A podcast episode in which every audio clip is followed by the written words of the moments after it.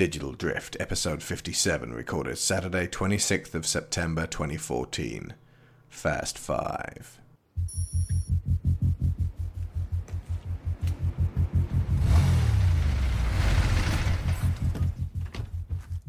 So I see you've all met. What's this all about, Dom? Yeah, man, why'd you drag us halfway around the world? Because we got a job. It's a stealth mission. We'll be in and out before they even know we were there. We're talking about breaking into a police station. This is crazy. This is a hundred million dollars. You say what? I am down. Is all of this really necessary to apprehend two men? One's a former federal officer, spent five years in deep cover. The other one's a professional criminal, escaped prison twice. We find them, we take them as a team, and we bring them back. And above all else, we don't ever, ever let them get into cars. We just went from the middle of the most wanted list to the very top. You gotta keep running now. Running ain't freedom. You're going down, Toretto. Big mistake.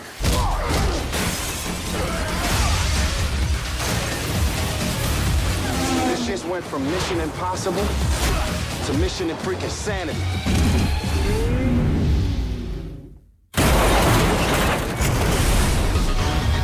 Doesn't change a thing.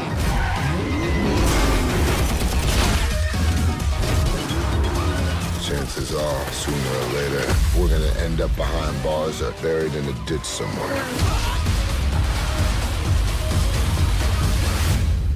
But not today.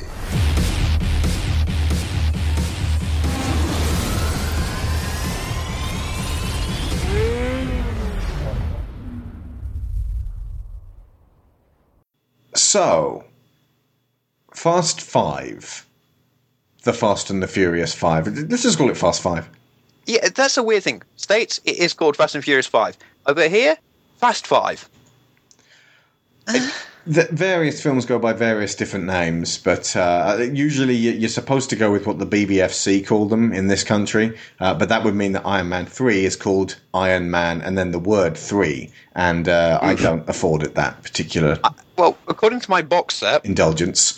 which is it's Fast and Furious 5. Yeah, you watch it, it does say Fast 5. And 6 says Furious 6 on the Oh. title card. Yeah, I Uh, don't really notice it because, again, my box has Fast and Furious 6. That's what I call it. So we'll go with Fast Five and Furious Six, just because it makes it easier to remember which is which, and also because it's if it's Fast Five and Fast Six, it also almost makes them seem less of a two-parter, which it kind of is.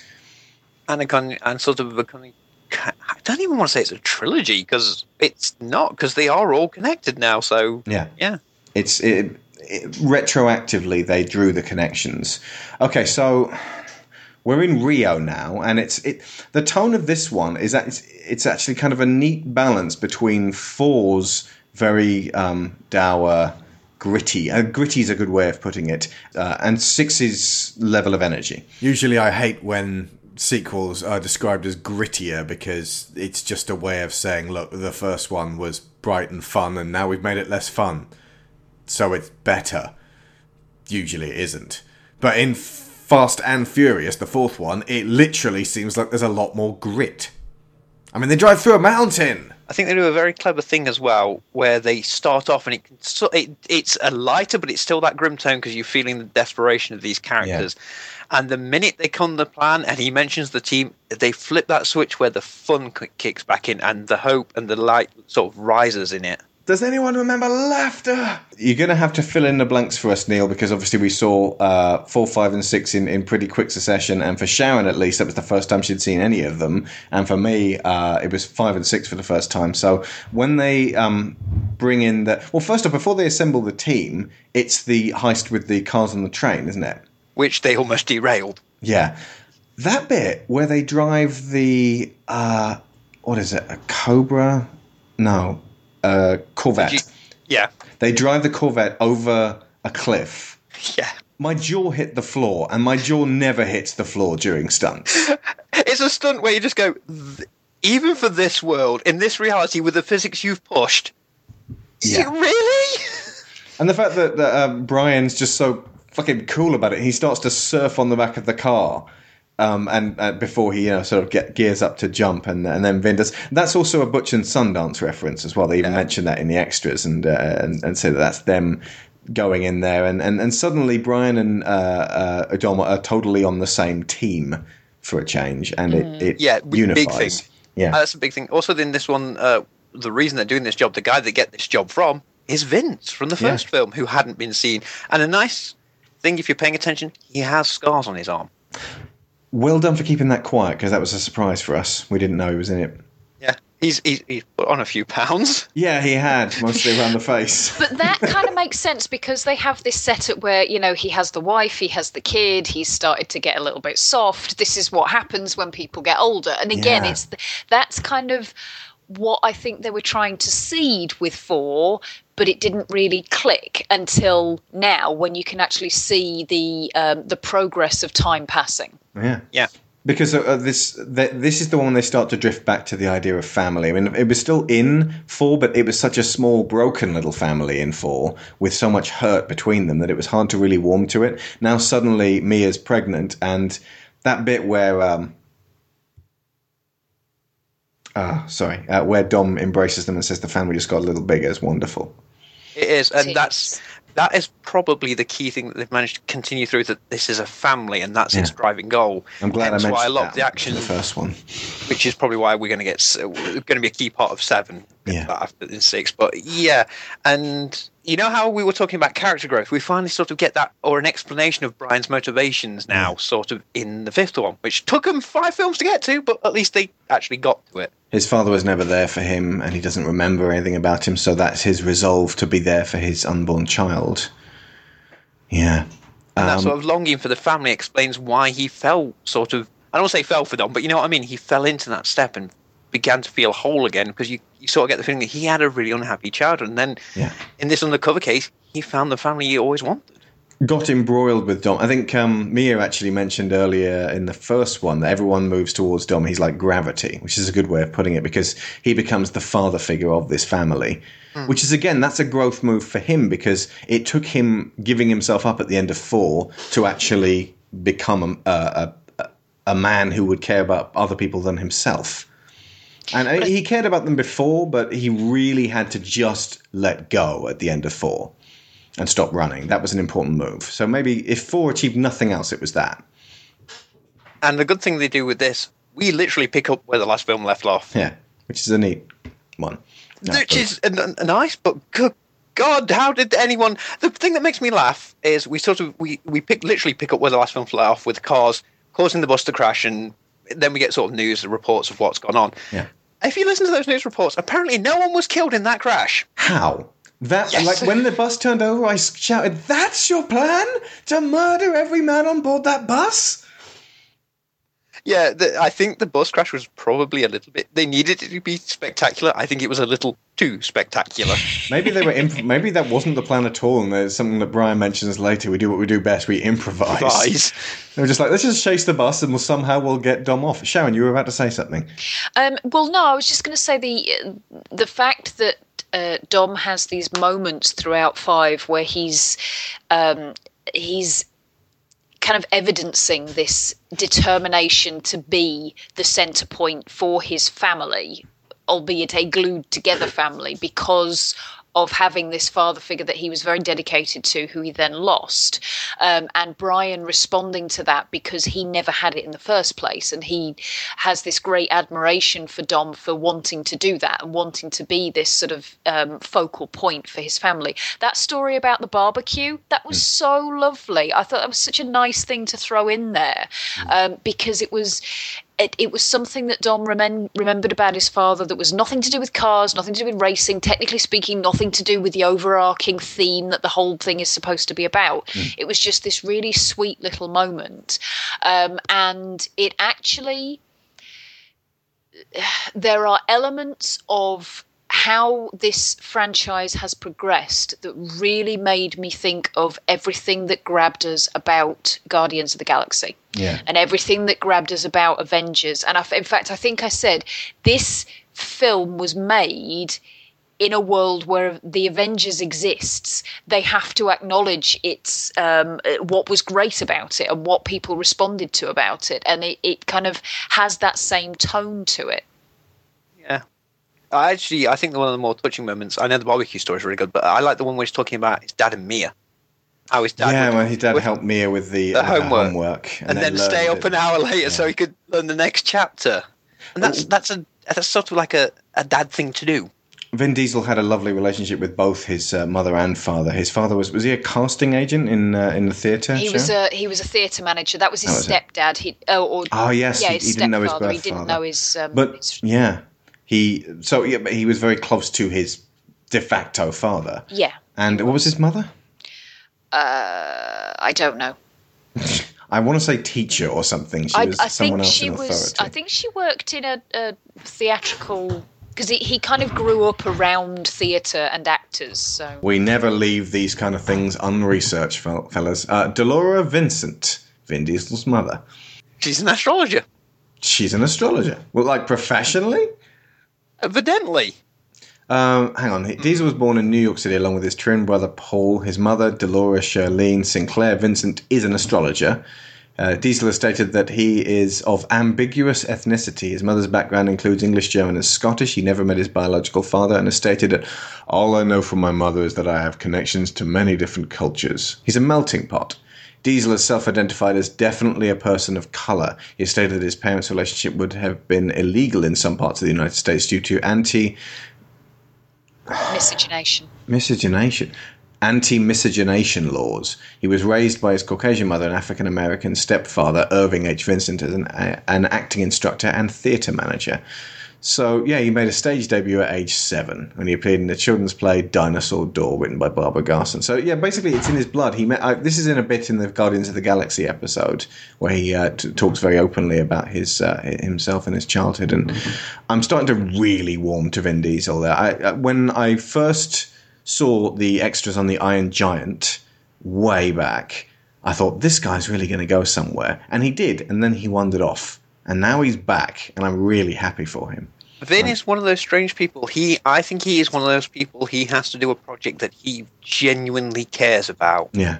and then you see the real good stuff show through on him. Even if it is something ridiculous like Triple X, he, he's as bad as that film is. He cared about it, so he does put the effort in. Well, why you do the pacifier, Vin? Look who's talking, Tooth Fairy. Hey, Q, can I join in? I was, I was just gonna say, I think when he's got that, I don't want to say passion project, but like he was so happy to do, be in Guardians of the Galaxy. Literally, all he's doing is Groot, which is literally, I, I am Groot. We are Groot. Yet he was so happy. He he was so so happy that he could do that. I think that I think he's just one of those guys when he's got something he he feels and he has love for, he will give you the best he's got. Because when he's very when he's good, he's very very good. Yeah. When he's bad, yeah, he's not so good. he's not Gandhi, I- but still. I don't think, in all honesty, He that he's Gandhi. ever been bad. Even in Riddick, he's like the best thing in Riddick. Which also features Batista, by the way. It did. Yes. Yes, we, as uh, I mentioned on the. God, uh, he got a lot better. Yeah, yeah. Well, he took acting lessons. It- yeah, it's, like I said, I'm really glad he's there and he's the centerpiece of it. And again, Fast Five is. Uh, it, it kind of feels like when when you uh, watch it in conjunction with Fast Six, they're actually it's a two act uh, that the uh, this one kind of musters up. It's almost like four, five, and six could have been condensed into two films like the events of four and five could feasibly have just been in one film, and you'd get that level of. Um, I mean, it'd be an epic, but if you could go through all those motions there with Letty's death and uh, Dom giving himself up, and then the Rio heist. yeah, I think if you'd locked off quite a bit of four, it would have been better, but they Yeah. didn't. So, and uh, whether it was intentional or exceedingly well retconned, because Hmm. a lot of stuff is exceedingly well retconned in this franchise, which I've stated before isn't always the case. I know we've the easy one to point to is the prequels to Star Wars, but Hmm. they've tried it before and it doesn't always work. But this would be uh, more just a, a way of elevating five to being even better. As it is, five is really good. The one of the major best inclusions is, of course, The Rock. Dwayne Oh. Johnson himself as uh, the antagonist. Really, I mean, there's a, there's another guy in it Who's the villain? Um, He's that miserable Spanish. Yeah. Sort of He- like he- better. here's, here's your forgettable villain for this film because we've got The Rock, The rich guy, yeah. the the guy who has more charisma than most people in Hollywood. Yeah, and and charisma and muscles. Yes. So his arms, they're like friggin' torsos. I remember the excitement when they announced that he was going to be in it, Mm. and they said he w- there will be a fight with Vin Diesel, and that for me was just like, oh, that's kind of jaw-droppingly exciting because to see those two throw down was going to be fun. And I was when they, worried he was just going to be a villain villain like he was in Doom. Remember that one? Piece yeah, of he- crap that film was. yeah, but at least you got Karl Urban being fairly good in that. Oh, that means Vin Diesel and The Rock have both punched around Karl Urban. Yeah, that's true. Poor Karl Urban, what did he ever do? Exactly. Dredd is coming back. I don't know why he's Arnie. But uh, yeah, so you, you've got him as an antagonist, and that's the best way of putting it. I think the, the Rock, the way the Rock put it, if you want to boo him, that's fine. If you want to cheer him, that's fine too. The character works on both levels. The characters, they gave him a good character because he is he is a driving force in that film. The way it's set up, uh, the first half is that they do this job, they get some, they get a car that they weren't meant to, and find out that the, the local drug lord. It's got a thing in it. It's got. They say chip, and I'm sure chips don't work this way. I, if they said memory card or something, it'd have been better. But basically, it lists where this drug dealer keeps all his money, and he wants it back. Gotcha. And because the heist at the start of the film goes goes wrong, um, the, the what's it they called the department? The S, DSS is it? Uh, DEA. No, no, it's the DE agents that get killed. Oh, because right. of that, they send in another department, which basically is the It's Rock. got letters, and it's The Rock. basically, it's the Rock, and he is he's Tommy Lee Jones from The Fugitive. Yeah. Stop the rock, can't stop the rock, can't stop the rock. Stop the rock. Stop the rock. Stop the rock, can't stop the rock, can't stop. If you smell what the rock is cooking. The rock says, the rock And it works because you've got then you've got instead of it Oh, being he's twice the man Tommy Lee Jones is. yeah, it's probably because he ate him. but um, you know, um, so you, instead of the typical, it's it's our guys versus the villain. You've got our guys versus the villain, while also trying to stay one step ahead of the law as well. The authorities, which are instead of being sort of painted as being incompetent, are very competent and are very good at what they do. Yeah. Which Ah. leads to a series of dazzling car chases and some some neat uh, preparation type moments. This is the first one that starts to begin starts to feel like the Ocean's films. And that, that is it. This is I said to you, this is where it changes what type of film it is, and it it, it, it definitely borrows from the Ocean's film, and it works. I think. Oh, I I really think it does because you get to the point where they have a plan. They know they need a team, and they start doing the. And I, I remember sitting- being really excited for this bit in the cinema because it was like he starts reading off, and it starts cutting to the characters. And that moment where you see uh, Tyrese Gibson uh, or Roman Pierce appear is like, yes. Yeah.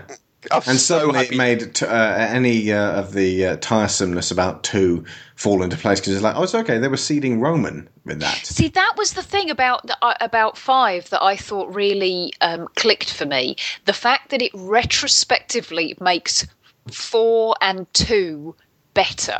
Mm. And it made it brings three into the fold by the inclusion of Han. Yeah. Again. Who, by the way, did he go by the pseudonym Han Solo? Solo, oh, yes. Nice. that that was apparently a little in thing that they throw in. Cool. So yeah, but you see the, that, the whole bit ma- when it mentions team, and then you start seeing like Tyrese Gibson, you see hmm. Ludacris, Yeah, of course, because Ludacris was in two as well. What's Ludacris's name in in Tej. films? Tej, of course. Yes. Oh, although apparently they make him. It's never referenced in two, but apparently he's really good at tech now. Oh yeah, yeah. In uh, in six, suddenly he pressed a few keyboard buttons, and suddenly he jammed a very important signal. He, he needs to be. You need a techie for heist films. It's just a given now. Yeah. But then you also see like uh, you see Han, who's from four and Tokyo Drift. So okay, so two now exist. as three not? Because he's still not made it to Tokyo. We see Gal Gadot come back, um, and we see the the actual funny comic relief turn up. The two brothers. Uh, The, the two brothers, yeah, the one that one who speaks English and one who doesn't. But yeah.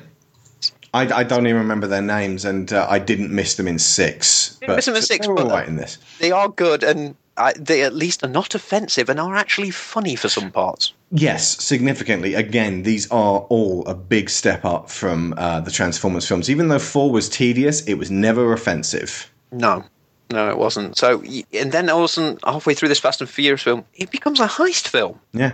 and it becomes re- even more enjoyable. Plus, you've got a lot of subplots running through it where um, the first time that Hobbs and Dom meet, you also meet this um, uh, police officer that Dom's, uh, sorry, not Dom, Cobb has, uh, Hob has wanted Hobbs. to put.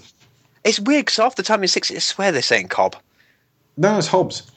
But um, they um, basically there's this, this uh, uh, Rio copper who who's lost her husband. She's a copper, and he goes, "I wanted you because you're the one. You're going to be the one uncorrupt copper in this entire Yeah. city." She can't be bought. And they they sort of have a moment with Dom and stuff. So you got that sort of subplot running through it as well, which is quite a nice touch. Because it, the, the essence is she's the only one that understand, understands Dom's pain. Yeah. Similarly, uh, Han takes a shine to uh, Gisele uh, Gal Gadot again, and um, they they they hint at uh, Tokyo, and that, like when they drive away at the end, she says, uh, "Where are we going to go now? Tokyo?" And he says, "We'll get there." In a kind of this is still before Tokyo Drift. Nudge, still nudge, wink, wink. Yeah, and the, It's kind of a sad nudge, though, isn't it? It's almost like this impending. Uh, Yeah. At this stage, it's this. Im- at this stage, it's an impending. It's going to happen at some point, and isn't that sad? Oh, oh, it, it gets worse. Actually, this is not the only nod to Tokyo. Earlier in the film, um, during the train um, sequence, uh, before it actually kicks off, you have a scene where Brian and Mia, and Mia is reading this this travel magazine, and she's talking about places that don't have the Don't extradition, have extradition, yeah. and Tokyo's one of them. it's like, oh no, we don't say Tokyo in this franchise. It makes us sad. But actually, that when I was talking about the villains, they've all taken someone important away, except for Cole Hauser, who was incompetent. But uh, yeah, Jesse got taken away in the, in the first film. Han got taken away in the th- uh, the third, and uh, um, Letty got taken away in the, the fourth. So there is a tension uh, in this that And someone does get taken in this film as well. Later on, but someone still dies. Of course, it turns out to be Vincent in this one. I think Sharon, you mentioned that. Uh, what was the thing that tipped you off? Vincent was going to be killed. Um, He did some. He started being a good guy. it was I don't know what I think it being a no it was the it was the introduction of the wife and child ironically enough. Yeah, I got a wife, Um, child. I'm, I'm happy here, and yeah, uh, this is um, kind of peaceful. That's, that's not going to get wrecked. Something had to be uh, sacrificed to bring home what will never you'll never get away from. You know, this this is always going to be chasing you, and this life is always going to be dangerous to you. But I think um, the uh, as you say, there is a constant ebb and flow to the family, and I think that's actually a really significant thing about this because they lose people along the way and they gain people along the way. It it gives you that feeling of of um, uh, life is dynamic. People do come and go, and you don't. Once they've been with you, that's it. You don't lose the the memory of them. They're they're always going to be with you, even if they're gone. But it's that's what life is, and your life doesn't end because you lost somebody. You you know either you get over it or you don't get over it, but things carry on, and if uh, the the whole importance of that family is that if you go, that's not the end because your family will still carry on. Yeah.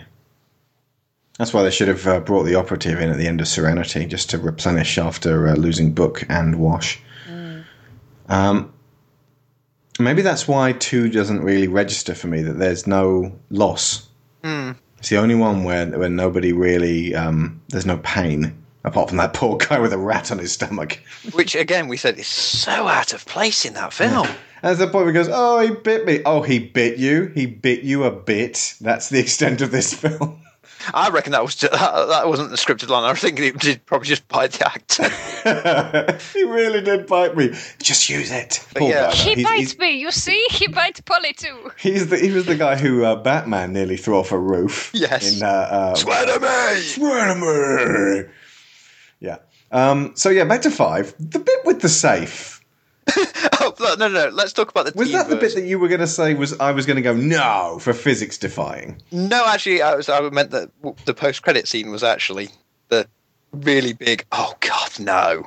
what was the post? Remind me. It's where um, what's Eva Men? Uh, yeah, Eva Mendes. Oh, yes, and yeah. drops the folder. And this is Michelle Rodriguez didn't even know this. Yeah, she found she out it. about it. Oh, and she was like, "Someone could have called me about this." I did not agree to this. No, she was over the moon. Oh, she was happy. That's good. But uh, one of the great things now, once we click into the halfway point where it's it, it becomes the heist, is a team, and all of a sudden you have these characters are interacting, and again, it, it goes up a level because you start to see like um, uh, Roman sort of man crushing on Dom a bit. I, I do love the scene where he's explaining the plan, and Roman wants to walk away, and all, all Dom has to say is hundred million. I'm sorry, Yeah, what? suddenly, I'm uh, I'm going over this in my head, and it makes much more sense now.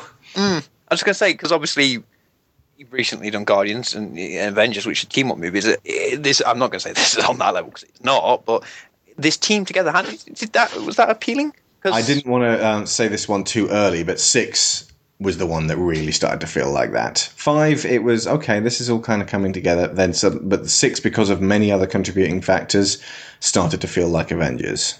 Um, but uh, yeah, they the the it made it seem like five and six were unifying the various disparate elements laid down in one, two, three, and four. All these characters that we've mentioned, we suddenly that's why I asked who comes in in four because suddenly you've got Brian and uh, Dom and uh, Letty by proxy in terms of how important she is to the plot in the first one, and Mia and Vince is obviously in this one. And then you've got Roman from the second one, and Eva Mendes' character. What was her name? I can never remember her name for a cameo. It's a shame she wasn't in six, actually. Um, and then you've got Han in uh, uh, three, and also from two you've got uh, Tej, uh, Ludacris, and th- from three you've got Han, and from four you've got Gisele and comic relief guys, I suppose. the comic relief. Yeah, so it's almost like it's it's not that they'd planned this, but it's almost like Marvel's Phase One, where they introduce all these heroes, and then suddenly five and six they brought them all together. It felt like it had been planned from day one, and then suddenly all the elements they, they worked out who they were to each other, and suddenly they, they worked out that uh, that Tej and Roman together would make a great bickering pair of bitches. And um, I love the fact that that Roman tries to be the big manly man when um, I, I want to call her Gal Gadot, but that's the actress's name. Gisele. Gisele turns up, and he makes the comment about her legs. That was not the comment you make to that type of woman. Dear God, no. They open the same time I pull this trigger. Whoa. Okay. Yeah, she's very gun happy. She, but she's also i- i- i- gun happy there, but she also she uses a head later on. Hmm. yeah, yeah, she's definitely not a bimbo. No. And I like the fact you, you see the romance start to build between her and Han. Yeah. I think it's it's when he sees her drift that he's like, I think I'm in love. Yeah. Understandable. He actually says that as well. And also, she's determined when she doesn't get it right the first time. She says, "Right, well, let's go again then." And uh, so she has that going on.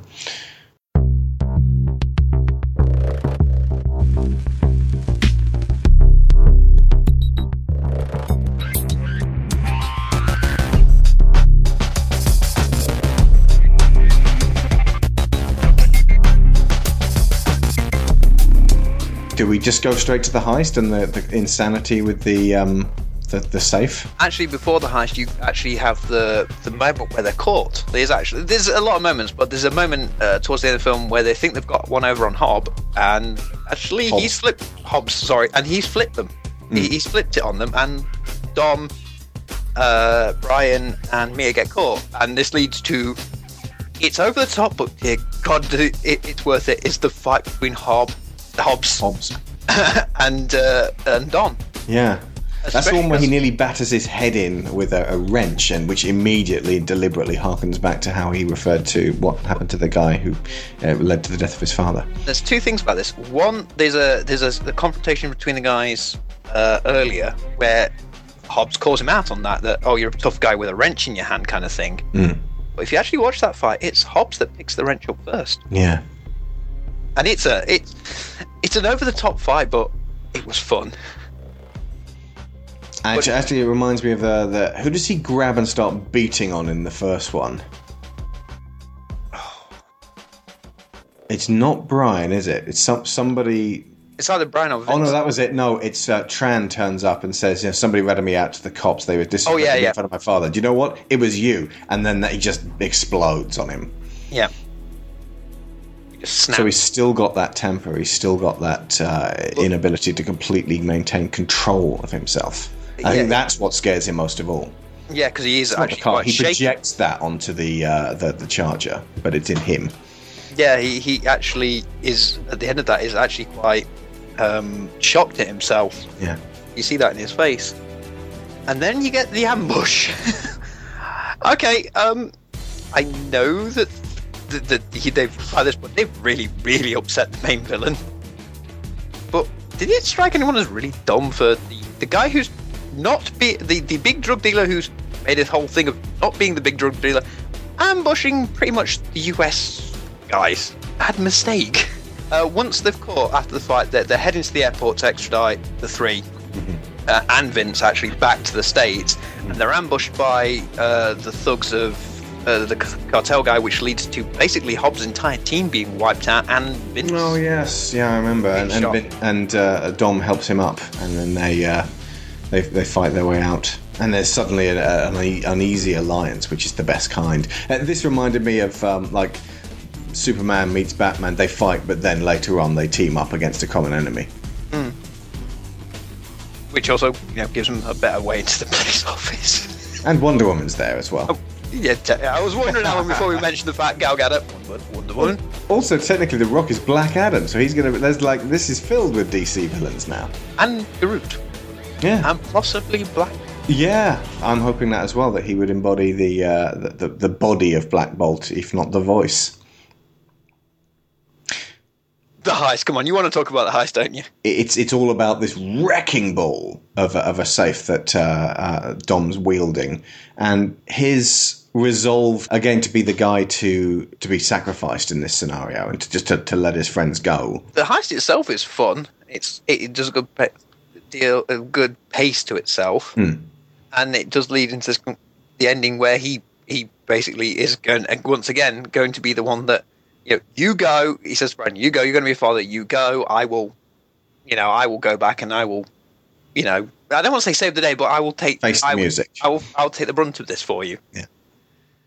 And um, Which is unusual for a heist. Yes, it's a, it's a heist film, but not by heist type characters almost. Yeah, But then again, we've had four films of these characters sort of growing. yeah. Four, So- five, and six are all personal, which is uh, is definitely a good way of keeping it pushing forwards. And the big reveal, actually, the best bit is the comeuppance of the villain is so understated. I think it really works quite well because um, Hobbs just walks past him and puts a bullet in his head, and then goes to talk to Dom because that's the relationship you care about. That's the conflict you care about. it's not some big dramatic moment. He literally just the guy's on the ground and Hobbs just empties two into him and goes, "That's for my team." Yeah. It's almost like the conflict between, uh, while the conflict is there still between Brian and Dom, it's more of a sort of a, a easy camaraderie and a competition now, uh, um, exemplified by that uh, the race between the five Dodge Challengers, four, yeah. four Dodge Dodge Yeah, it's- police cars. You basically got Roman, Han, Brian, and Dom. Yeah. And that that's a great sort of playful moment. And again, this one has its its race wars moment again with all the str- the, the the girlies twirling their stuff again. But it's almost like it's a token gesture in each movie, each of the three, It- four, it- five, and six. It's like remember when the show, remember when the series was about this? Almost like remember when you were about this. Yeah. It's it is it, they do become less moments like oh yeah remember about this part Yeah. it's but it's not important so I actually quite like the ending and especially because it is a little bit cheap how they hide something from you basically they switch safes they yeah. get the Didn't money They do that in Ocean's Eleven as well. Yes. The same things. Like you Yeah. assumed it was this vault, but it's the other vault. Which was why, when I was like, they're buying a second vault to practice on, okay, I think we all know how this is going to end. Yeah. I'd actually watching the film forgot they'd bought the second safe to practice on so of course that uh, it's probably because I got involved because how I love these characters you forget about that and it's like right slap the forehead moment oh yeah of course they had a second bloody safe ever. So and so's. Did I say Dodge Challenger? They're Dodge Chargers. They're technically the same model as uh, the one that it's a different uh, model in a different year, but it's the one that uh, Dom's had his whole life. It's- That's a Dodge Charger, and apparently that same Dodge Charger is the one that gets uh, obliterated in uh, Fast Four. Uh, The one that was rebuilt by Letty. Just basically keeps turning up throughout the series. Yeah. It's the same one. They just take out the, uh, the the air vent at the top to make it a bit more low profile when he's undercover.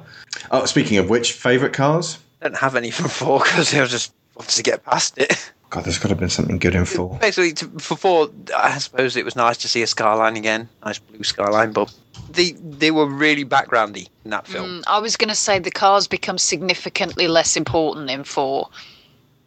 Yeah. And even in five, as there's a set piece, there- well, in fact, there's a couple of set pieces involving the cars, but they don't seem to be as central um, as they have been in the earlier ones. When they're acquiring the cars during race wars, he turns up and he's like, "I'm going to challenge you to get this Porsche. You're going to challenge me to get this Porsche. This I got to see." And the audience goes, "Oh, at last we're going to get a race." And then it cuts to just after the race. What? yeah. Well, of course he gets the car. Where's the tension? Why do we have to film a several million dollar car sequence? Just he wins, okay? He's Dom. Plus, trust us, it'll be worth it later when we Yeah. save this money and put it into this crazy thing we do with the safe. Jesus, I'm I'm not seeing anything really significant in the Fast and Furious Four car camp. Jeez. There's Um, th- th- again, they were they were there, but they weren't focused on almost. The, the only two cars I can remember right now are Brian's, which are the Skyline Mhm. And the Subaru hatchback that he has at the end of the film. Um, Sharon, any that you can remember from four? No, not really. okay, so five then. I'm going to cheat. I, I love uh, Hobbs's tank people carrier thing. It's called a Gurkha. It weighs ten tons. But it's insane. kind of awesome. It is absolutely. It's, and it's- it is a fitting vehicle for Yeah. The Rock. Someone just said that uh, the well, the, I think the the, the ca- person in charge of cars said uh, if he got out of a regular sized vehicle, it would look like he was coming out of a clown car. So it had to be something of equal uh, magnitude. It worked because you don't forget it. I like the blue Ford GT that uh, Mia gets into when she gets uh, uh, dri- drives off the train in the beginning heist. I love Ford GTs. And yeah, it's a good choice. Soft was- spot for the um, Nissan GT that they you see at the start of the film they're in as well, which is the first one to have the yeah, it's the GTR badge. It was the it's actually the first car to have it. Mhm. And at the end of the movie, the Nissan that he's in, it's the last car to have that badge on. Nice. If you know your cars, it's got some nice little nods in it. So yeah, I mean, the thing ends on a kind of you know, I'll, I'll see you, not if I see you first, and then he, he drives off, um, uh, leaving behind the money, and then it turns out that uh, they they kept it all along, and what? Hey, we're millionaires. You know when the scene where Tej cracks the safe, Yeah, and all the money falls out. were you not waiting for Ode to Joy, or is that just me? it's Christmas, Theo. It's the time of miracles. Uh, I, I was just thinking, surely Hobbs would know where they're. He's tracked them down to their base before. Surely he'd be there within 15 minutes. Get that money into some vans now. I think he, he was being honourable. He's given them 24 hours. Mm. Can't let you go, but I can give you a head start. And keep. You're not taking the money. So, yeah. Oh, yeah, yeah. Okay, would it would appear he basically just gave chase after that 24 hours and tracked Dom down for uh, for six. But um, yeah, it's, uh, it's it's a nice ending, and especially the idea that you know will money change them, and then suddenly they've got everything they ever dreamed of if you're Roman, and uh, and at least one of them had to be disgustingly venal and just put all of their money into bling, and uh, It and- was going to be Roman. yeah, and um, live this pimp rock and roll, ha- like super gangster rap star life for as long as he possibly can. I think he, the way he described it, it would get him a lot of vaginal action. Vaginal activity, I think. Vaginal activity. Okay, he's Tyrese. Could he not walk into a club and be himself and get a lot of uh, vaginal Ah, activity? but that's Tyrese. That's not Roman Pearce. Yeah. Well, then maybe Roman needs to shut his mouth and just let the rest of him do the talking. The one thing I think there's a scene uh, in the film where they actually talking what the the the, the obligatory. What are you going to do when you have the money? Thing. And I love what Tej wants to do. He wants to open a garage where normal people could go and not be ripped off. Yeah, I and like does that. Yeah, But the thing is, I was sat there going, didn't you actually have a garage in the second one? until it got impounded. I like that, and I like the fact it shows you sort of what the guys do with the money. So you, you have Roman sort of showing off, thinking he's got one up on Tej, who's got the garage and sort of living the normal life, and then actually no, Tej has sort of got one up on him. You've got the comic relief guys going to Monte Carlo, and just Losing it all losing on it green. all on green. Green, yeah. Yeah, And you've got Han and Gisele together i- in Germany, yeah. And that's where they're lying about. When you going to Tokyo, we'll get there. Get eventually. And you've sort of got the the fact that uh, Brian and has got sort of the home life he wanted, Mhm. and you've got Dom sort of finding someone else to share his life with.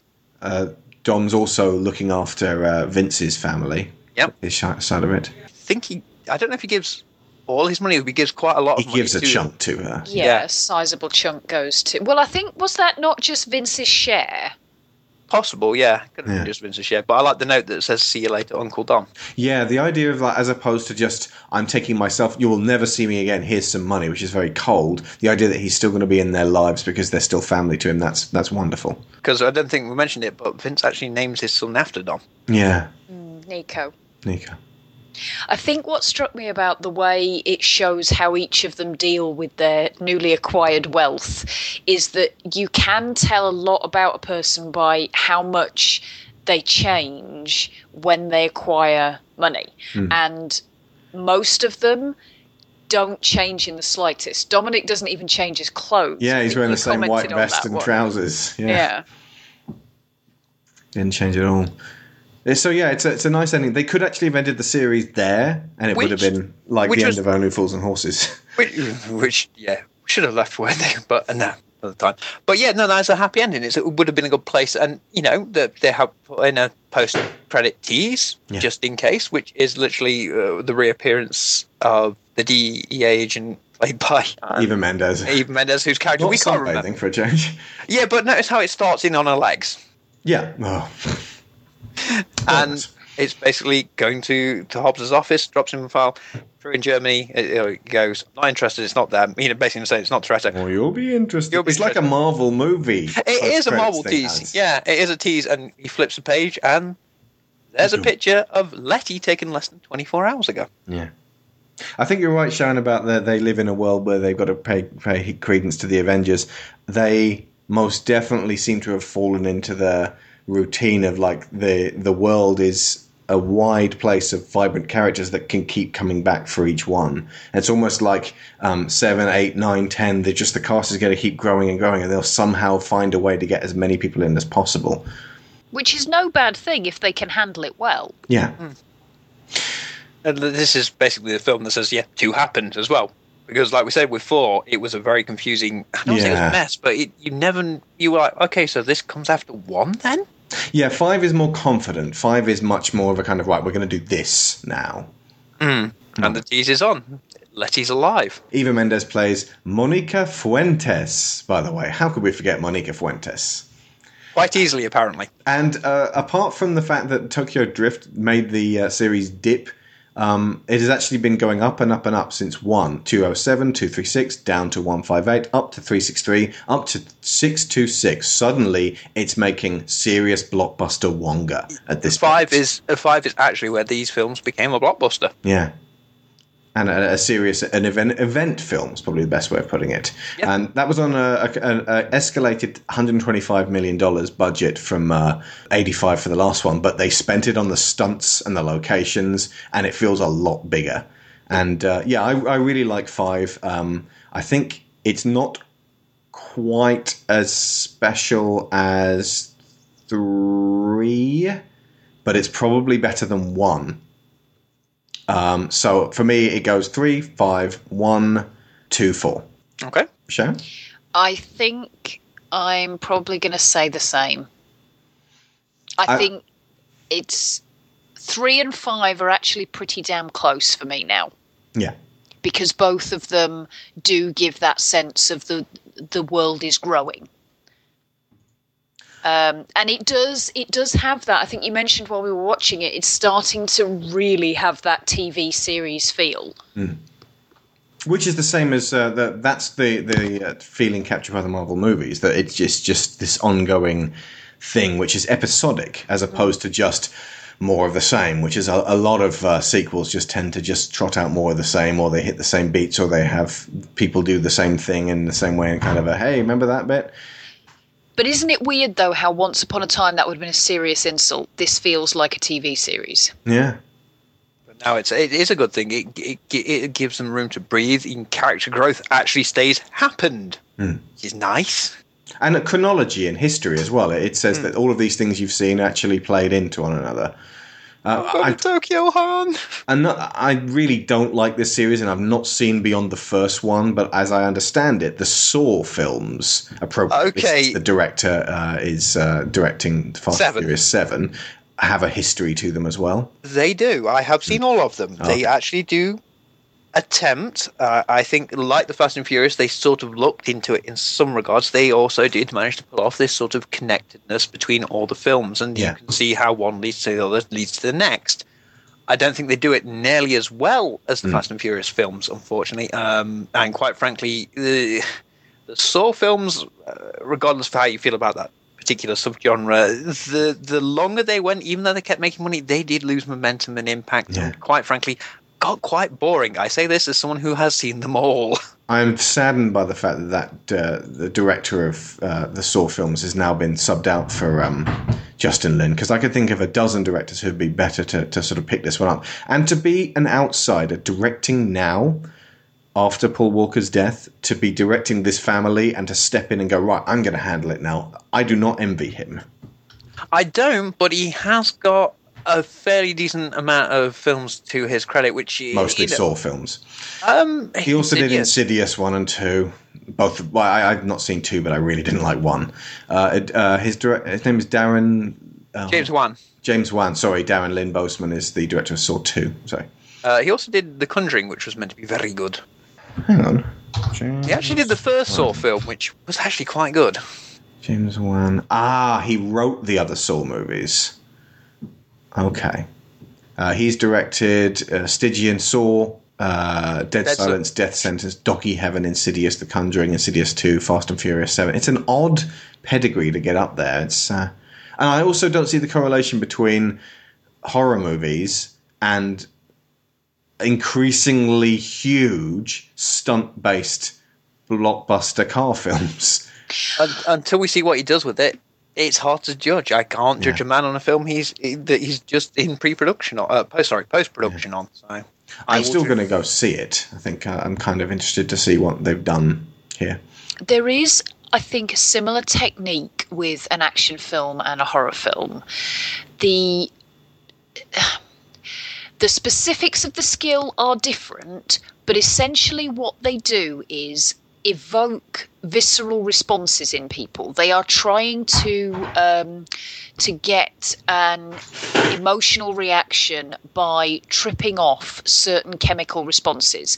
In the case of action movies, it gets your adrenaline going, it gets you excited, it gets you. It's supposed to get you enthusiastic about things. Um, and in the case of horror movies, it's supposed to invoke dread and um, repulsion, and uh, it that neither of them are genres which are well known for doing this through subtlety and uh, delicacy to the point where when that happens in either of those genres it takes us by surprise. So i think i can see where the uh, they would look at somebody who could manage a horror franchise and say it's not that far a step for them to manage an action franchise Also, giving the giving someone the chance to step out of that horror franchise may mean that he is going to try just that little bit harder. to Say, look, I yes, I've had success over here with these types of films, but look what I can do when I do this type of film. Hmm.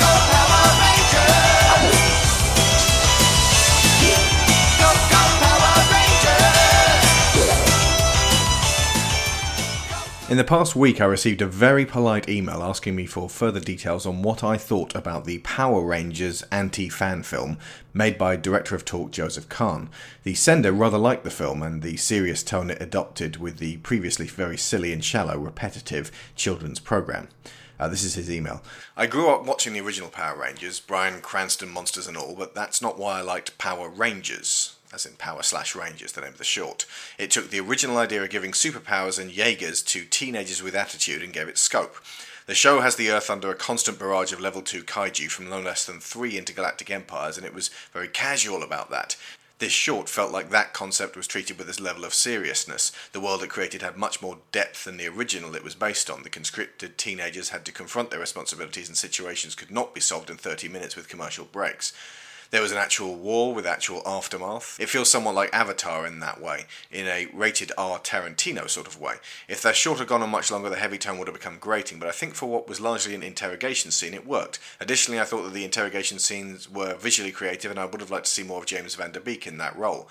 All that being said, the action was lacking, could have used some help from the Beatdown Boogie crew. I don't know what your relationship with Power Rangers is, but I would still like to hear you talk a little about this one. Now, in all seriousness, I am not qualified to discuss how I felt the adaptation succeeded or not, as I've never liked or been interested in Power Rangers. What I do understand, however, is tone, and the tone of this piece was confusing and disturbing. To begin with, it seemed like those Halo ads, which have been successful in delivering a believable world of alien war, albeit one a good deal less glorious and epic than the games. Then it turned into a rancid, grimy crime thriller that felt like Sabotage or Hitman or something else disgusting and stupid and written by Skip Woods.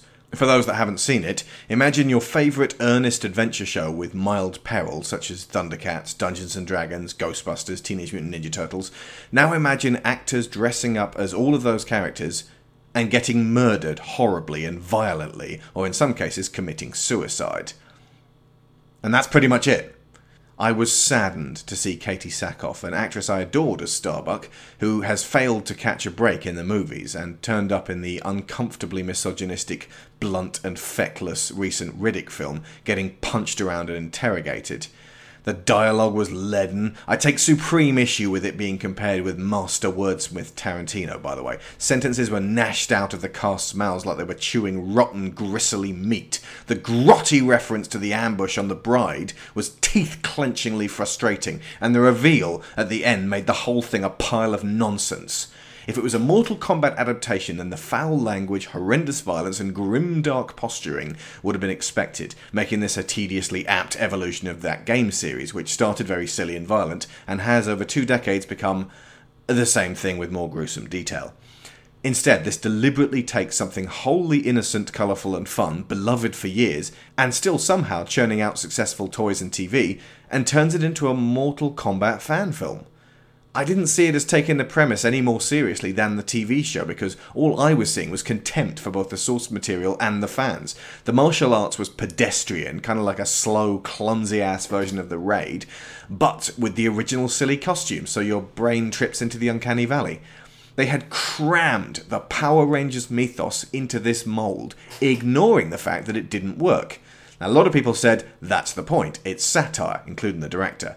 But that's not what satire is. Satire is not the juxtaposition of perceived opposites, nor is it simple replication. Satire is shameful examples of recurring cultural motifs, exaggerated and depicted with the intent of encouraging people to put an end to them and improve matters.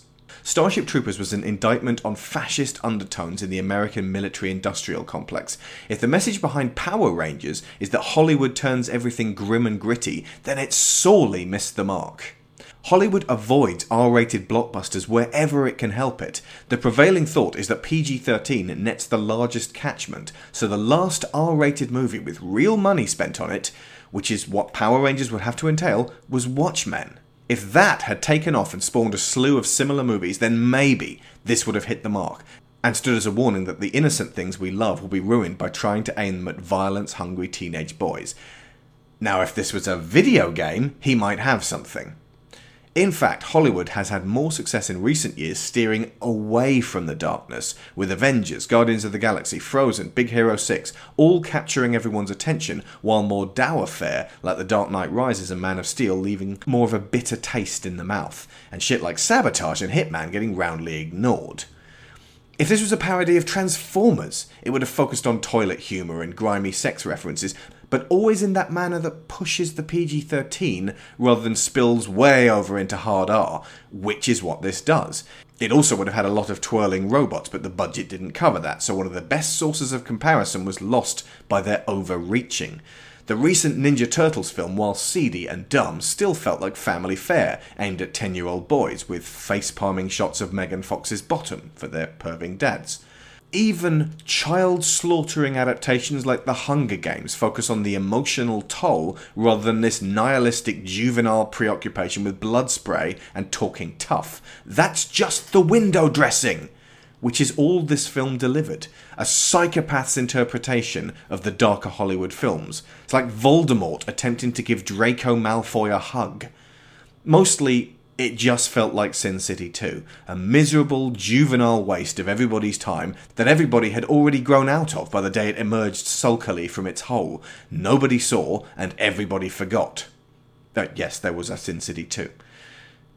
Meanwhile, the Fast and Furious series that director Joseph Kahn started and ended his career lampooning is doing stuff like this. Money will come and go. We know that. Most important thing in life will always be the people in this room. Right here. Right now. We know not to make our movie adaptations of children's favourites updated for contemporary times grim and dark, violent, misogynistic, juvenile, foul mouthed, and nihilistic. We have the Avengers, Star Trek, the Lego movie, and the new Planet of the Apes films to lead by example. Joseph Kahn, go to your room. Come back when you know what satire is and when you can make films without sneering at both audience and studio. I promise you, you'll have a lot more success.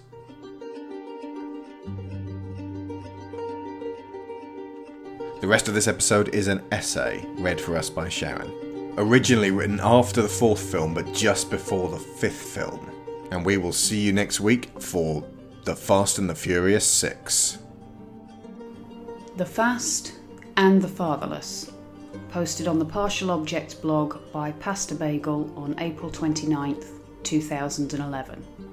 When you watch most action movies, it's easy to get caught up in the car chases, explosions, and hot chicks that define them. But when you look beyond those, beyond the trite dialogue, beyond the contrived plots, is there anything there?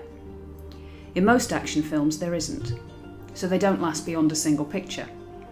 But the Fast and the Furious franchise, the fifth instalment of which opens today, which has no computer generated special effects, no costumed superheroes, is not based on a video game or comic book, and has no spaceships or giant transforming robots, somehow continues to attract audiences.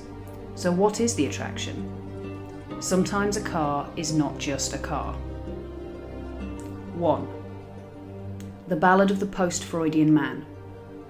All four films released to date The Fast and the Furious, Too Fast, Too Furious, Tokyo Drift, and Fast and Furious have pretty standard cops and robbers plots that provide the backdrop for thrilling stunts and high energy car chases.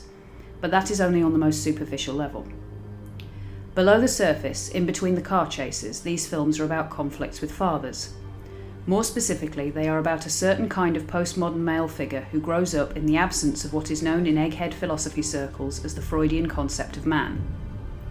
According to Freud, the father and father dominated family are the primary agents of socialization. It was the role of the father, or the authority figure generally, it could be an uncle, priest, rabbi, grandfathers, etc., to enforce the child's subordination of his desires, pleasures, happiness, the id, to the rules and structures of reality, the superego. The socialization of the individual was, in Freud's day, the work of the family. In the 19th century middle class European society in which Freud developed the theory, adolescent rebellion and their subsequent maturity are stages of the youthful individual's conflict with the father, with the authority. This is the foundation of the Oedipal complex. No, it's not actually about wanting to bang your mom, sorry to disappoint. But what of our postmodern society, in which father are very often unknown or simply absent? Then there is no father with whom to have an Oedipal conflict, and no resulting internalisation of the superego, and therefore no maturation. In The Obsolescence of the Freudian Concept of Man, Herbert Marcuse describes a world without Freudian fathers, i.e., without strong authority figures within the family. The socially necessary repressions and the socially necessary behaviour are no longer learned in the long struggle with the father. If there is no father, who is there to oppose the adolescent id, to shape the adolescent ego and superego? No one, and the result, according to Marcuse, is that the ego never forms and the socialization, the internalization of the Oedipal conflict between desire and reality, never takes place. Marcuse goes on to say that when the superego is not internalized, it is sought externally. The individual opens themselves to messages from outside, from the media, peer groups, gangs, tribes, etc., to serve this ego function. And the group seeks a master to impose the reality principle. They seek a leader. The leader imposes the ego, functions as the ego for the half formed members of the group, navigating their collective desires through the rules and limitation of reality and society. Marcuse describes the result as a form of tribalism or pack behaviour, where the members of the group converge around the tribal or pack leader, a sort of alpha male figure. According to Marcuse, this is the society you live in, where rampant divorce results in fathers who are a distant or peripheral actor in the lives of their children, and where structure and authority have given way to immediate gratification, peer pressure, and groupthink. 2. That's my dad. Marcuse's theory may have problems in its application in the real world, but it accurately describes nearly every single male character in all four of the Fast and Furious films. The films make it a point to tell us about the childhoods of these characters. Vin Diesel's character, Dominic Toretto, is the leader of the team of street racers that includes mad scientist mechanic Jesse and his sister Mia, among others. It is this team that undercover cop Brian O'Connor infiltrates, and in The Fast and the Furious, we learn quite a lot about Toretto's father. Toretto. Me and my dad built her. 900 horses of Detroit muscle. You know what she ran in Palmdale? O'Connor. No. What? Toretto. Nine seconds flat. My dad was driving. So much torque, the chassis twisted coming off the line. Barely kept her on the track. O'Connor. So what's your best time? Toretto. I've never driven her. It scares the shit out of me. That's my dad. He was coming up in the pro stock car circuit. Last race of the season, a guy named Kenny Linder came up from inside in the final turn. He clipped his bumper and put him in the wall at 120. I watched my dad burn to death. I remember hearing him scream. But the people that were there said he had died before the tanks blew. They said it was me who was screaming. I saw Linder about a week later. I had a wrench and I hit him. And I didn't intend to keep hitting him, but when I finished, I couldn't lift my arm. He's a janitor at a high school. He has to take the bus to work every day. And they banned me from the tracks for life. Then, he says, I live my life a quarter mile at a time. Nothing else matters. Not the mortgage, not the store, not my team and all their bullshit. For those 10 seconds or less, I'm free. Toretto has fond memories of his father, but when his father died, Toretto loses control and nearly kills the other driver. The absence of that regulating, socialising presence puts him at the mercy of his base and reflexive impulses. It wasn't that Toretto had no father, it was that his father died before Dom's Oedipal conflict was resolved, leaving Toretto with a half formed psyche, alternately in control and out of control, alternately an immature adolescent racer and an adult with a mortgage and a store to worry about. That last line is particularly revealing. Toretto is not a carefree rebel or outlaw criminal. He has a mortgage. He literally has to mind the store. These are the burdens of the head of a household, a man with responsibilities, who is father to his team in everything but name. Toretto is more than some alpha male head of a street gang. He sees himself as their father, and they see him that way too. Twice in the franchise, we are shown the team sitting down to dinner. The first time at his backyard barbecue, he slaps Jesse's hand when he reaches in for food before saying grace. In the fourth film, he sits down to another dinner with his sister and Brian, and saying grace thanks the Lord for food, family, and friendship. But because Toretto's father died before the Oedipal conflict was resolved, Toretto had these responsibilities forced on him, and in the first film struggles to pull away from them. He says he only feels free when he races, and that's because he's stuck in a state of limbo between adolescence and adulthood, in which he ages but doesn't grow up. The muscle car he built with his dad scares him because it represents mortality, his father's, of course, but also his own. As long as he remains an adolescent, driving the tuner import cars, Toretto is an invincible youth. Once he gets behind the wheel, he is vulnerable. Likewise, the film gives us insight into Jesse's relationship with his father. Jesse, throwing down the pink slip just like you. O'Connor, the pink slip to what? The Jetta? You can't bet your dad's car. Jesse, it's all right, I ain't losing. This fool is running a Honda 2000. I'll win. That way, me and my dad can roll when he gets out of prison. It's all good. Now we know Jesse's father is missing as well. But it isn't all good.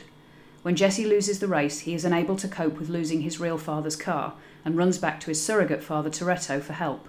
I'm so scared, Jesse confesses to Dom. I don't know what I'm doing. Will you please help me?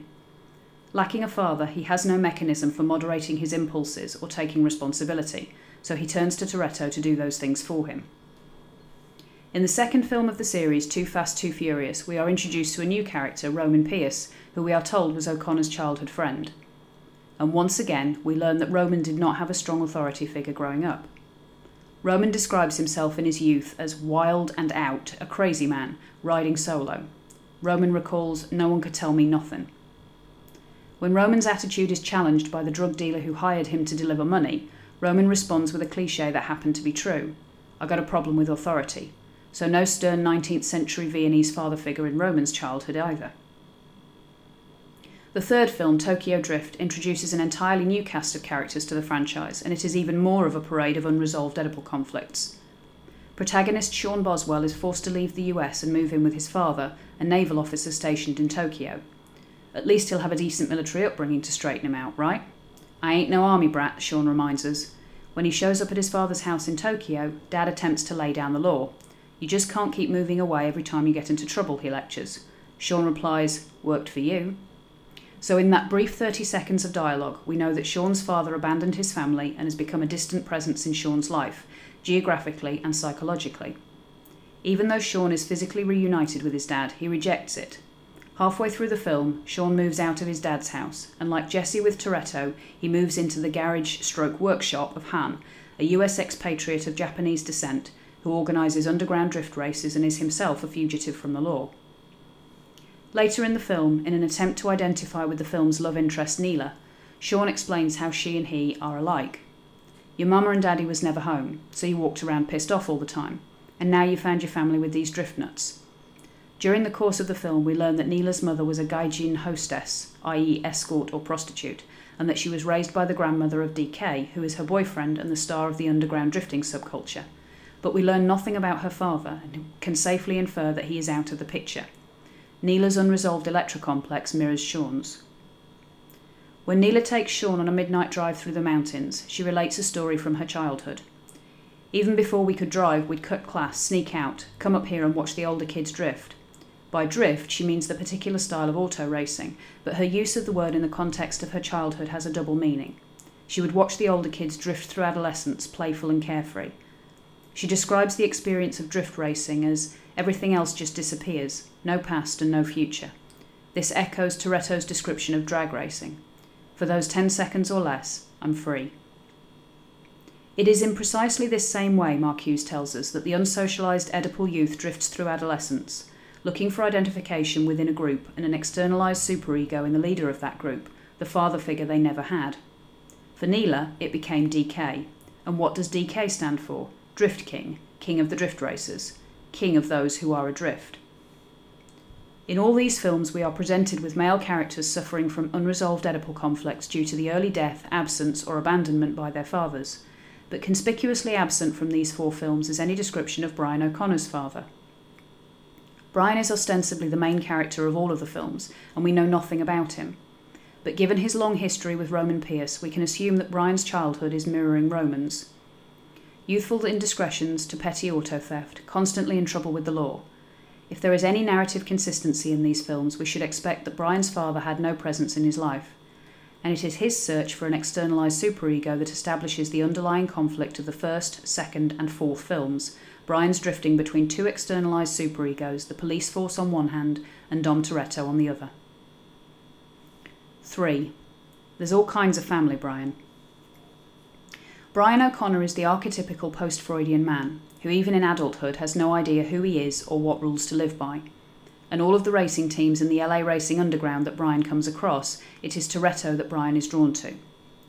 Though Toretto still has his unresolved father issues, it is because his father died late in Dom's adolescence. So Dom did have a father and did internalize some of his superego. But his father died before the process was complete.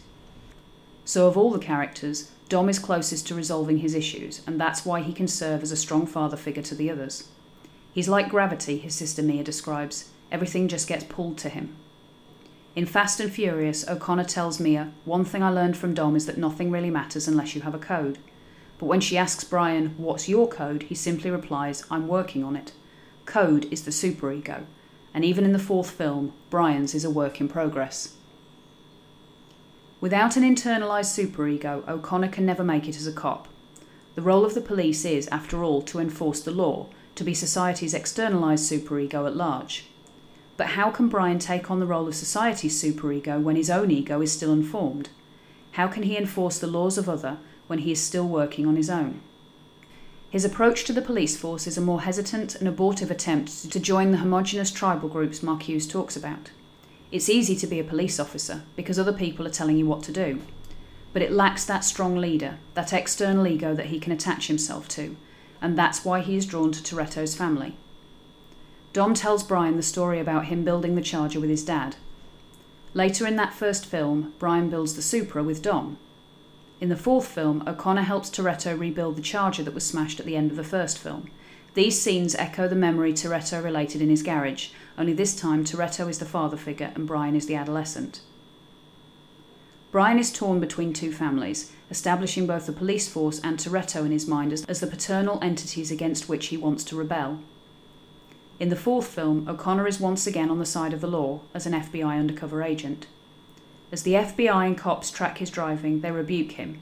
That's your third traffic violation in less than three blocks. Slow it down, O'Connor. He responds like a rebellious teenager. Sure thing, Dad. He drifts between the two families, police to Toretto and back again. Mia tells him in the fourth film, maybe you're lying to yourself.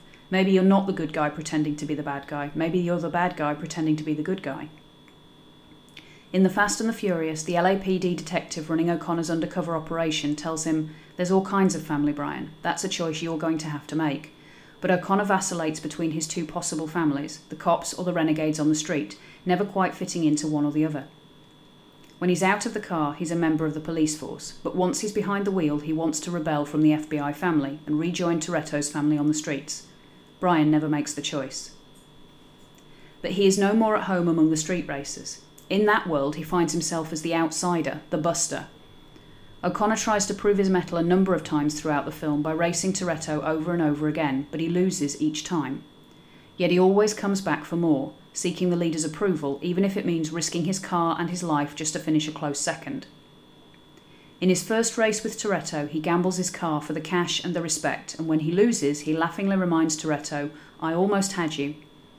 At the conclusion of the climax of the fourth film, O'Connor reminds Toretto, You know I would have won that race if you didn't cheat, right? He lets Toretto go free at the end of the first film and breaks him out of prison in the fourth film. He recognises Toretto as the leader, as the formed ego that could replace his unformed one. But Toretto never really accepts him, still a buster, he remarks. Until he chooses, he will never fit in among either group. These races between O'Connor and Toretto are very important. They symbolise the conflict between Toretto the father and O'Connor the impulsive youth. The race itself is the metaphor for Brian's Oedipal conflict, O'Connor's repeated losses to Toretto in these races symbolise the repression of his id by Toretto's paternal superego. Narratively speaking, the races are a concise measure of the current state of O'Connor's Oedipal complex. Should O'Connor win one of these races in a future film, it would represent the killing of the father, the internalisation of that paternal authority. It would mean O'Connor is an adult, ready to be the father of his own family. 4. You know you still owe me a 10 second car. So if Toretto is the father figure, the externalized ego superego, and O'Connor and the others are the post Freudian fatherless men looking for a leader, what's with all the cars? Are they just window dressing to get people in the seats? Notice that there are two kind of cars in these films. First, there are the high performance modified imports. They are Japanese compacts with high pitched engines tuned with the precision of a Swiss watch, decked out in logos and decals, painted shiny bright day glow colours with neon running lights underneath.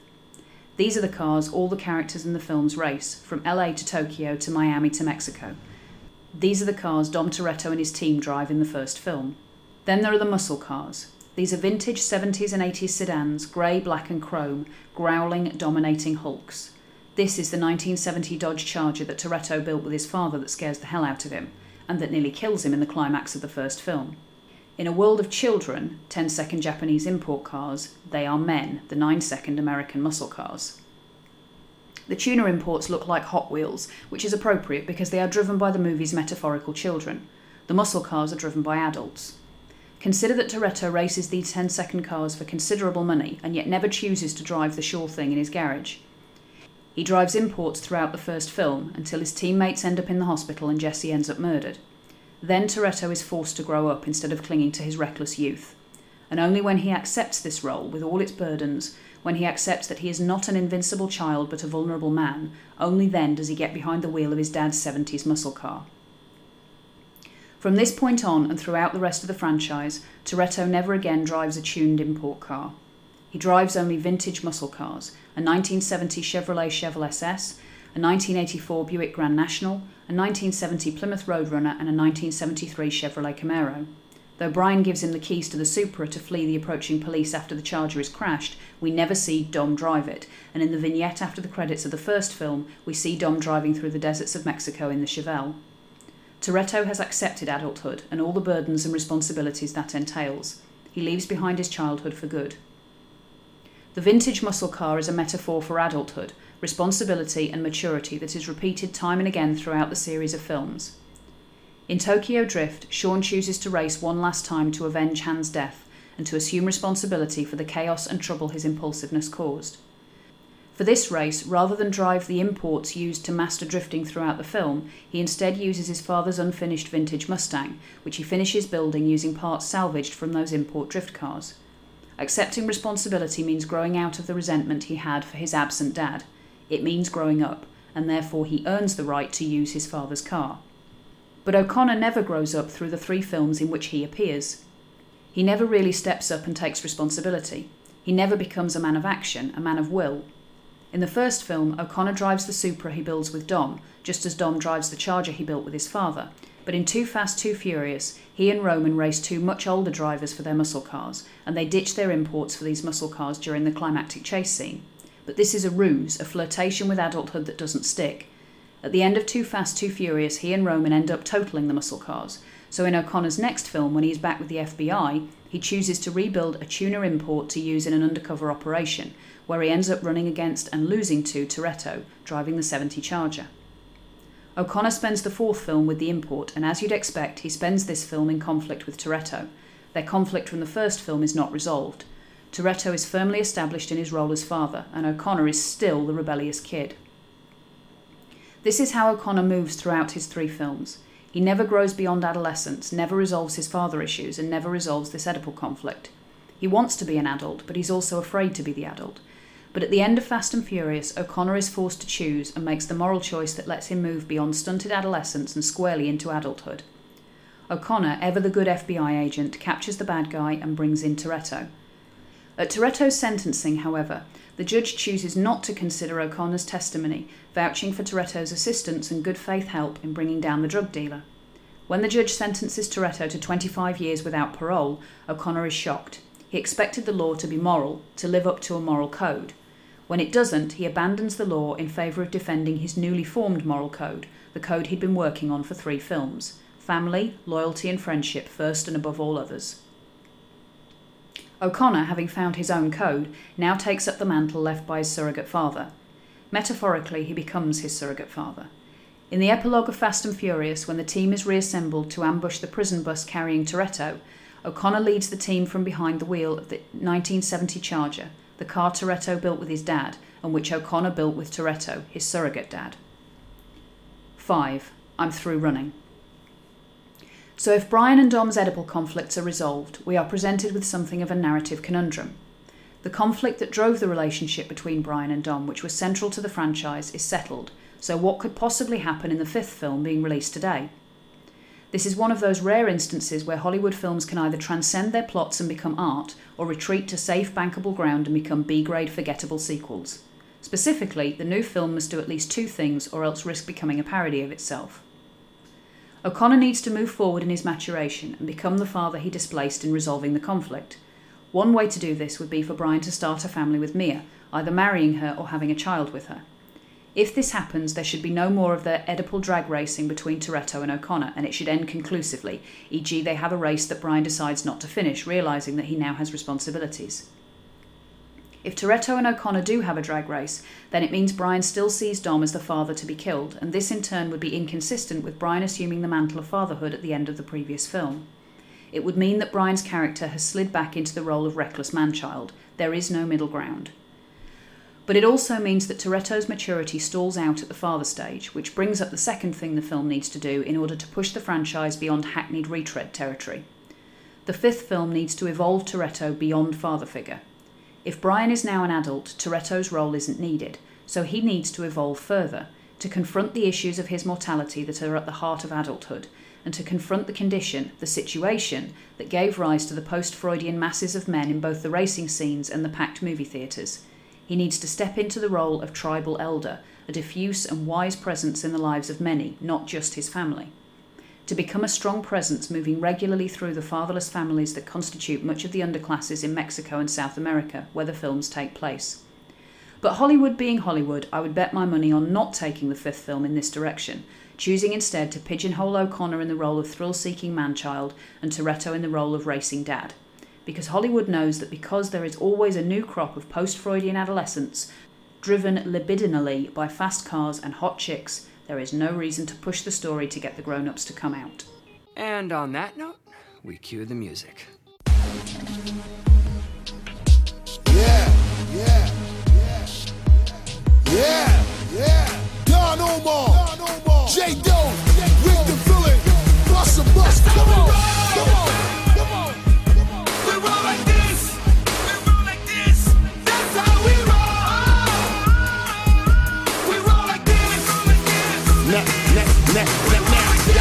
we do, y'all know exactly how we rollin' and we huggin' every block. No matter how police patrolin' and we do it how we do it, whether it's now or it's later. And we always handle business cause we bout getting this paper. What you want? What you need? As we walk through every gutter, every hood, and every street, and every block, we got it covered. Throwing money while we in the club with shorties on the pole. Let's get it poppin' in this bitch. Me and my clique coming through. That's how we roll.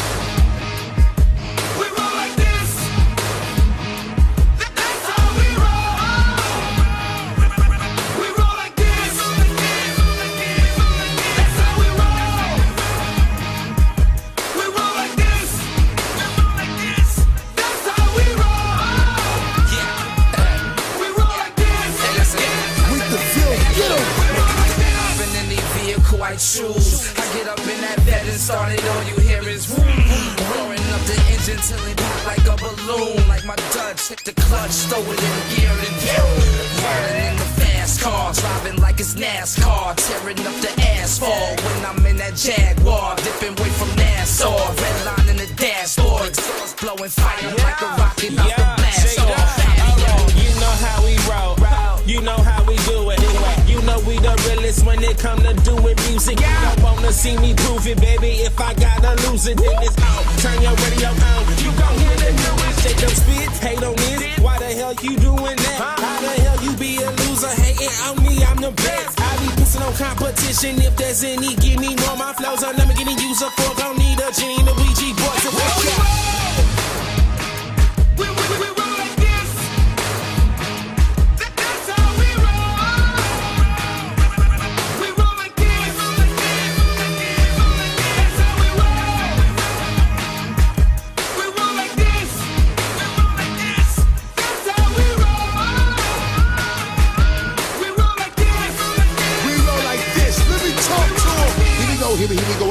Pedal to the metal, now we blowing in the wind. Top back, now you better stop that. If you try to front, you already know we kill it to the end. Every day we gotta go secure another win. Put that money where your mouth is spin. Let's get it poppin'. Everybody know that when we in the building, here we going in. Couple Porsches, couple Bugattis, Phantoms, Derek Lamb lenses, couple of Maybach suited and booted, SLR, McLaren, Benz rollin'. See the way we holdin', see the money foldin'. Everybody see the way we hit it. I chosen when we hit the road and everything is golden. Y'all already know how we get it. Peel out on their ass, 160 read on the dash, hand on the wheel and my feet on the gas. Got everything on smash. Don, no, more, let's get it. Reek the Ville, J Do, what up? See the way we do it, see the way we cut up. Put your money where your mouth is, or shut up. Legal shots, Everybody in the place, let me see you put your gun up. We gon' pop. Ready if you ready. Y'all already know the way we run up. When we come to take over the streets, y'all niggas know the goal. Every time we put it down, the whole world know that's how we